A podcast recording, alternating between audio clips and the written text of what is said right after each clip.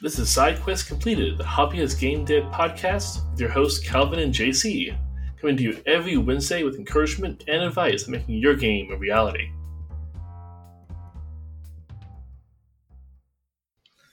Speaking of uh, long pauses, slowness, and punctuated by sudden developments, we're here to talk on SideQuest Completed, Calvin and I, about travel in games.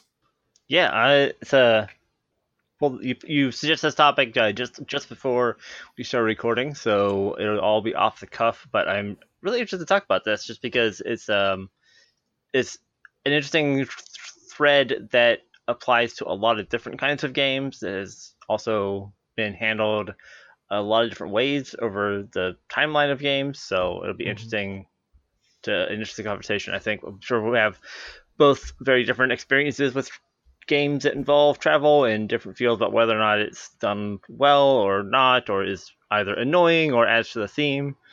So there's a lot of directions that you could take. Yeah.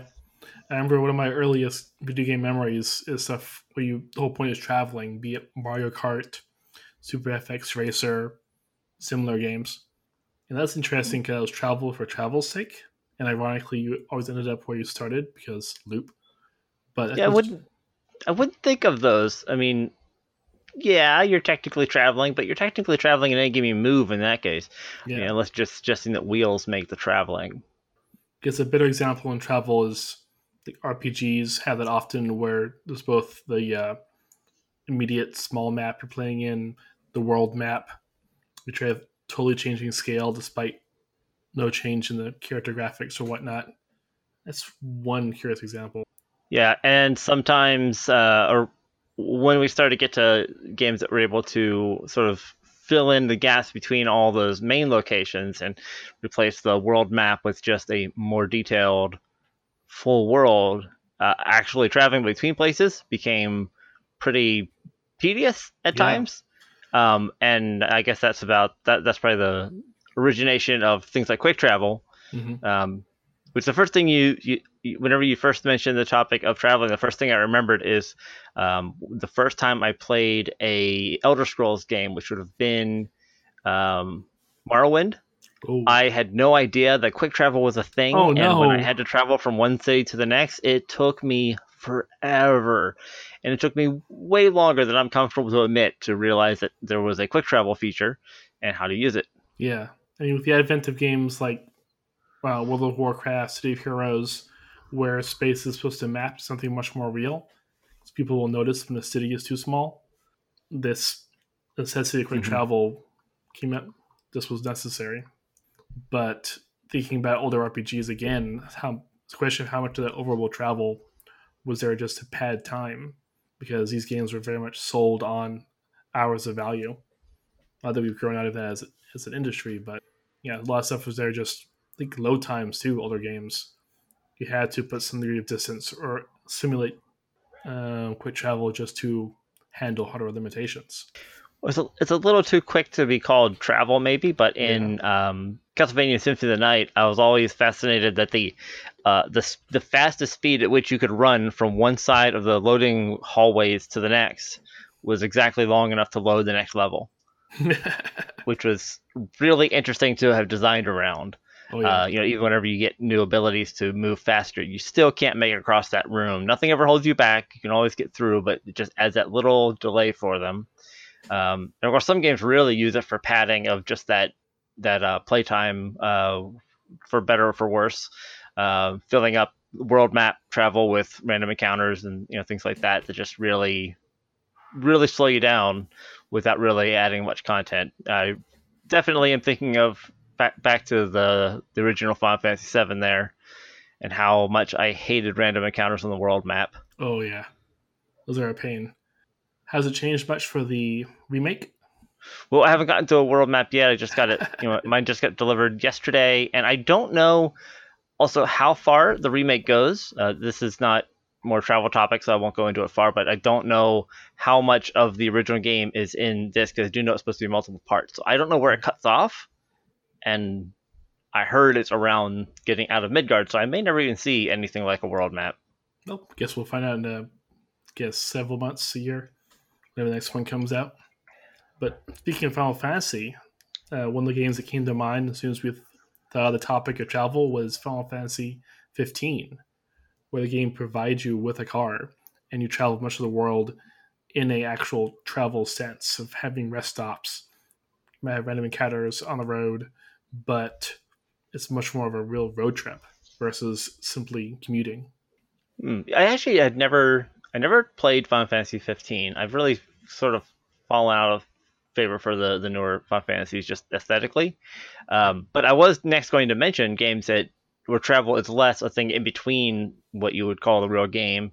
Um, for things like padding or load time, or just to make a, a, more expressive world, and things where the the travel is more a part of the game. Mm-hmm. Um, and at first, I was struggling to think of an example, and then I realized Oregon Trail. Yeah.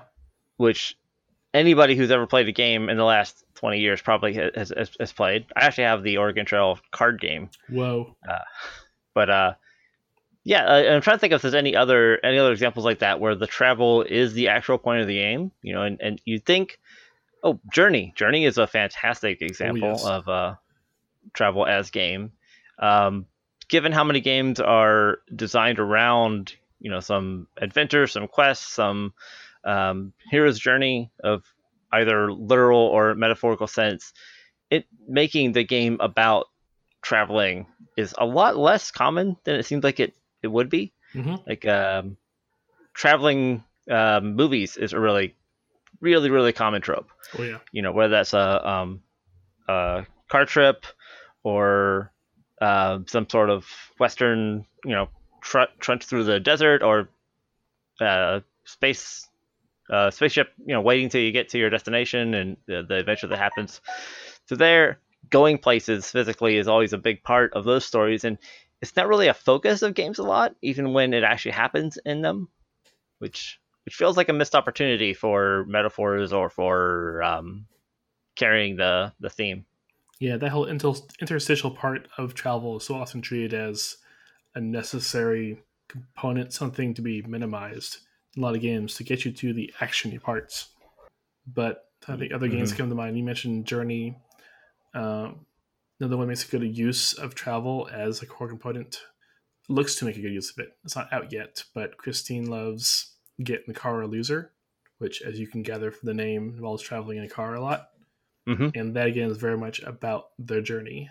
I mean, meeting people along the way, encounters along the way that are interesting. Uh, Desert Bus comes to mind. that is a unique example, but yeah. Very unique, yeah. And it's what an indie game. There's a lot people can learn from that development wise. Such an incredibly simple premise. Get a bus across the desert. But still made interesting, not just by the game itself, but by the community around it. People finding ways to make it part of charity and other good causes. Even the mm-hmm. something simple as the Mozilla can't reach the server loading screen with a little dinosaur mini game counts. So as a little very is, cute little travel example. So what what are bad uses of travel? You know, we talked about maybe just being a little tedious or using it to pad the time, but what you know, what are really just uh, examples or um, directions taken with with travel in games that have been you know truly negative? Can can we think of anything that you should really avoid? Any unnecessary travel, certainly having a big open world with nothing to do in it isn't very fun. Early Minecraft suffered from this a bit because the world wasn't mm-hmm. as developed and you would run the large tracts of just land.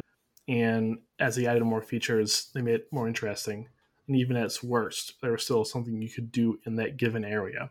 So it wasn't entirely boring. You could build a house anywhere. But travel was slow and a bit tedious sometimes. If not for the daylight cycle and the occasional having to worry about zombie attacks and skeleton attacks, it might have been a much more boring game. So that's one thing yeah. they did right with Minecraft is giving you some reason to pause, to take a break from the trip, and be cognizant of what's going on while you're driving. Any nonlinear game that requires uh, backtracking to, yeah, to, get around places yeah. can really go wrong. It, it's not always a bad thing, depending oh. on how it's laid out and what you can do while backtracking um, what new things might get opened up that you didn't have the first time you're in the areas you're returning to. But um, though it is maybe my favorite game of all time, Castlevania Symphony of the Night definitely uh, definitely suffered from bad back travel in a lot of mm-hmm. cases. Um, the especially getting into the the second castle, um, there are a few shortcuts in the map laid out, the the key rooms to teleport around that help you a bit, but there are still so many times when you can get stuck in really frustrating areas that you need to get through to get to either your destination or even just to one of these key rooms to to get somewhere um, where the thing you're trying to get through has nothing to do with your goal. Um, and, and that's you know that's the problem there is making the travel um, just not even incidental to the game but actively antagonistic to your goal and the the, the task at hand um, without feeling like it's part of what you're trying to do you know? Yeah. you might as well be debugging broken um, gpu drivers on your computer instead of actually playing the game yeah so that's a big takeaway for indie hobby devs. Don't waste your precious time and energy for your game project on unnecessary interstitial in between work.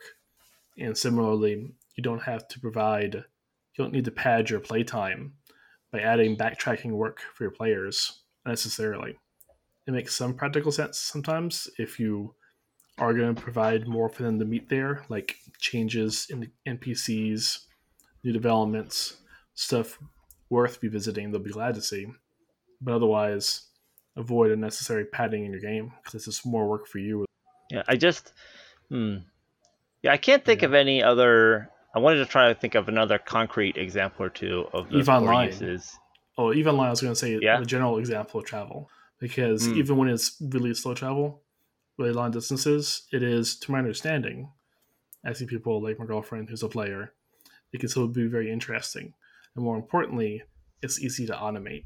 There are ways to make your travel much more like taken care of without you having to constantly be watching it the whole time, holding the forward button. Yeah, so they managed to strike a good balance, it seems, between requiring large travel, which by the nature of the game is more necessary because it's simulating space. Sure. Versus cutting out the not making the, the boring parts mandatory or as mandatory. All right. So um, I think we're trying to shoot for um, a little more of a concise episode. So I think we've unless you have anything else to cover uh, travel specifically related, uh, we can move on to our uh, repeating um, segments. Um, do you have anything else that you feel Ooh. is um, an important touchstone of travel? Yes, I've got plenty of thoughts. Oh yeah, uh, one game that came to mind: FTL. The whole point of that game is traveling from point A to point B safely. Mm-hmm and they managed to make that very interesting. There's almost always something happening, be it big, like a space battle, or small, just a bit of cleanup, putting out fires, some repairs in between.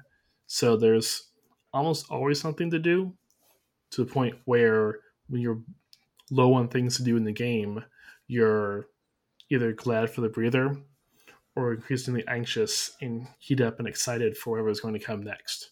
So FTL is a good example of making the journey interesting, and indeed the entire point of the game.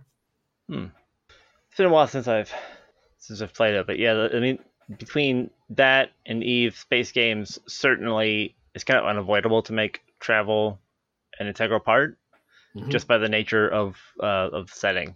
Oh yeah, for sure. Oh yeah. Another game that comes to mind that Risk of Rain 2, which I've been playing entirely too much of that is a journey through a few different zones. It's all about getting to a teleporter and getting to the next stage. And small spoiler, you end up looping and going back to the stages, and you can keep looping until you either die or obliterate yourself. And none of this remains interest, even when you've been in the same place over and over, because the game provides you different ways of experiencing those spaces, be it different characters, different loadouts, different monster fight mm-hmm. challenges, mm-hmm. different bosses, different equipment loadouts generated within the stage to make the whole experience fresh every time. Because even though you're in the mostly the same zone with some randomization, you're still uh, experiencing it's a different character going through that same space. So that's one idea for if you're going to have travel in your own game. Think about how you can shake up that experience every time because swimming through a space that's full of water is different from that same one and flying over it versus experiencing it on a boat. It could be the exact same level. But if you're changing it the mode of transportation, for example, that makes it very different for every uh, back and forth. It doesn't even feel, it won't even feel like an actual revisit. It was a whole different journey from A to B.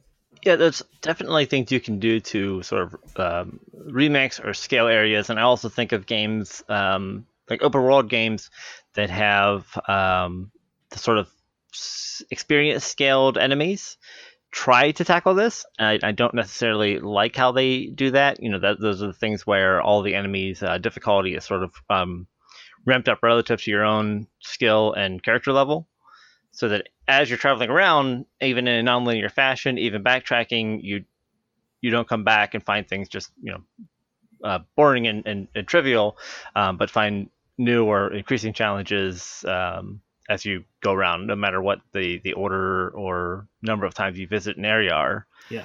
Um, but of course, then there's a lot of drawbacks to those difficulty scalings, and a lot of people swear by them, and a lot of people swear at them.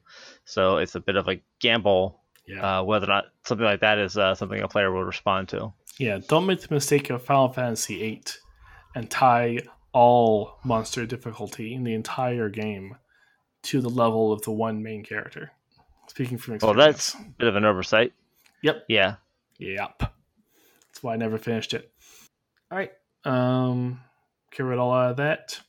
I think we're good for the moment. Definitely more we could explore with that later, especially when it's less of a last minute topic. Definitely would love to revisit this idea. But in the meantime, what have we been up to? We'll talk about. Let's start with the media. Sure. Um, Hmm. Well, I started watching uh, Legacies, which Ooh. is a spin-off of a spin-off of Vampire Diaries. Whoa.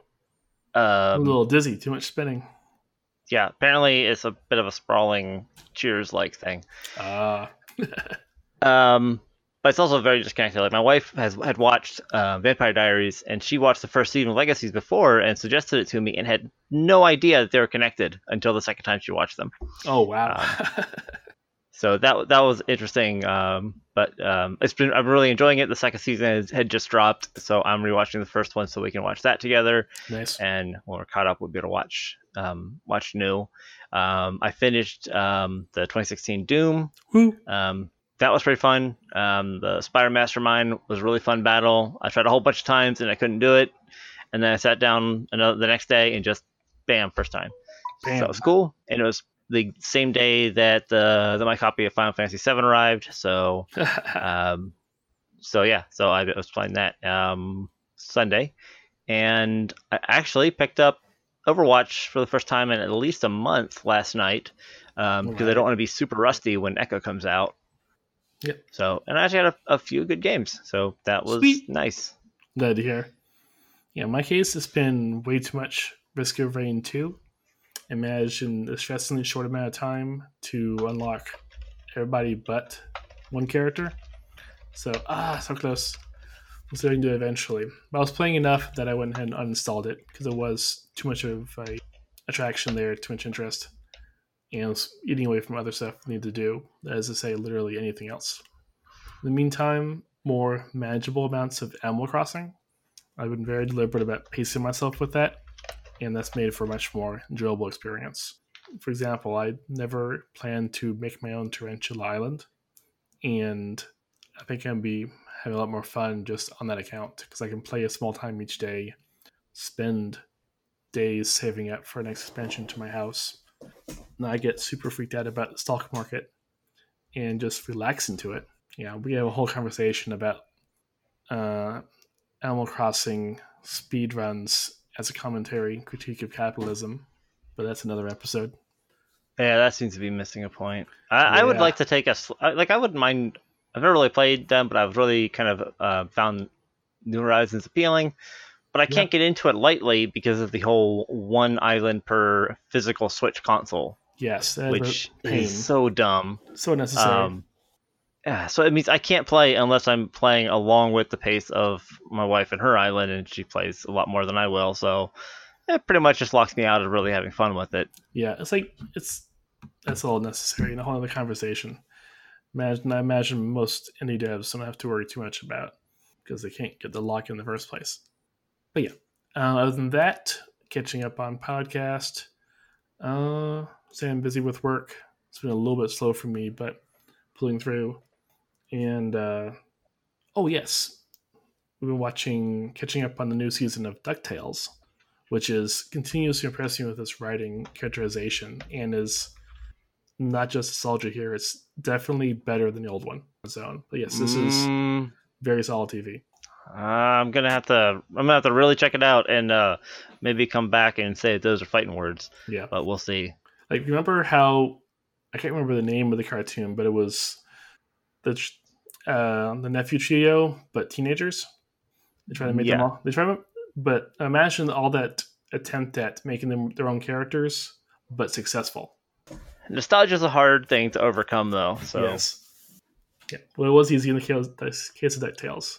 And small spoiler, but season three includes an appearance, a brief appearance by Rescue Rangers. So, which gets me all kinds of hype. I'd love to see a comeback of that. That would be cool. Yes. All right. Um, in terms of game development progress, ooh, can't forget that. Yeah. So I can start on this one. I managed to. There's been lots of developer notes, so just having writing quickly each day, get that word count up, and most recently, finally writing and sending out an overdue Patreon update. So a bit of a longish one, 500 general notes, but just glad to reach out to backers and see how they're doing. And that's the big thing going forward. I'm going to do the animations and polish whatnot emotes thing I would do, and just go from there. Should keep me busy for a while yet. So, um, I kind of already gave part of my update, or at least the subject of my update, on our last episode, just because I've still been working on the same thing, which is um, the Seed Magic remake, which is a game I didn't finish four, Ah. three years ago. Um, and now I am remaking it in Python on top of PursuedPyBear. All right. Um, and the progress has continued to go really well. Um, I'm really enjoying getting back into Python game development. Python is always near and dear to my heart, and um, I think this is just it, it's making me feel good, and I need to feel good about what I'm working on right now, Always. and that's working out really well. And um, PursuedPyBear is great, but still um, young enough that I kind of am able to give some input on like how I'm using it. Um, I want to be able to build some complete stuff in it so that I can give some feedback as to what's working and what doesn't, and also to contribute some um, features as I need them. Um, I got on top of it, I've added tweening, um, particle effects, and um, um, sprite sheet and transparency support that the building renderer doesn't have, and I'm hoping to get all those cleaned up into contributions back. That'll be really cool. No kidding. Um, so it's also one of the problems I had before um, doing Python game development is that it was completely from scratch. Um, and this kind of has a nice um, middle ground where I can contribute to the engine level, but I don't have to. Um, so I'm able to scratch that itch without it becoming the thing that I focus all my time on. oh, very good. So I think it might kind of solve some of that that back that that problem that I've always had that balance of really liking the low level, but also wanting to actually finish things. I Um, hear you. So yeah, so I'm I'm confident that the project will continue to stay on schedule, and I'll be able to finish it by the end of the month, and um, hopefully I am not eating my words in two weeks. We'll find out. Yep. What we're here for. One reason for this whole podcast is our Yes. individual accountability on our game dev efforts. So we'll see how well that pays off. I feel like we actually should have some sort of audience participation challenge in regards to this. Like, we'll make you do something embarrassing. Well, if you don't do it in time. Hmm. Yeah, we should think about something like that. I mean, we're trying to give updates constantly on on our projects, and um, people listening presumably have their own work that um that they might. I'm not sure how we would work that in, uh, but I think we should both think on that, and maybe we'll come up with something. Yeah. In the meantime, uh, dear listeners, feel free to reach out to us if just want to say hi, questions about the podcast, things you want to share in the world of indie and hobbyist game dev, or even just give us a rate and review on wherever you listen.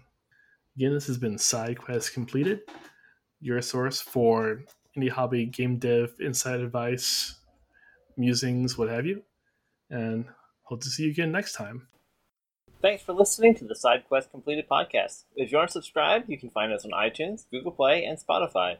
You can also find all our episodes and our RSS feed at sidequestcompleted.com. Subscribe today and don't miss an episode posted every Wednesday. Keep game deving, and we'll see you next week.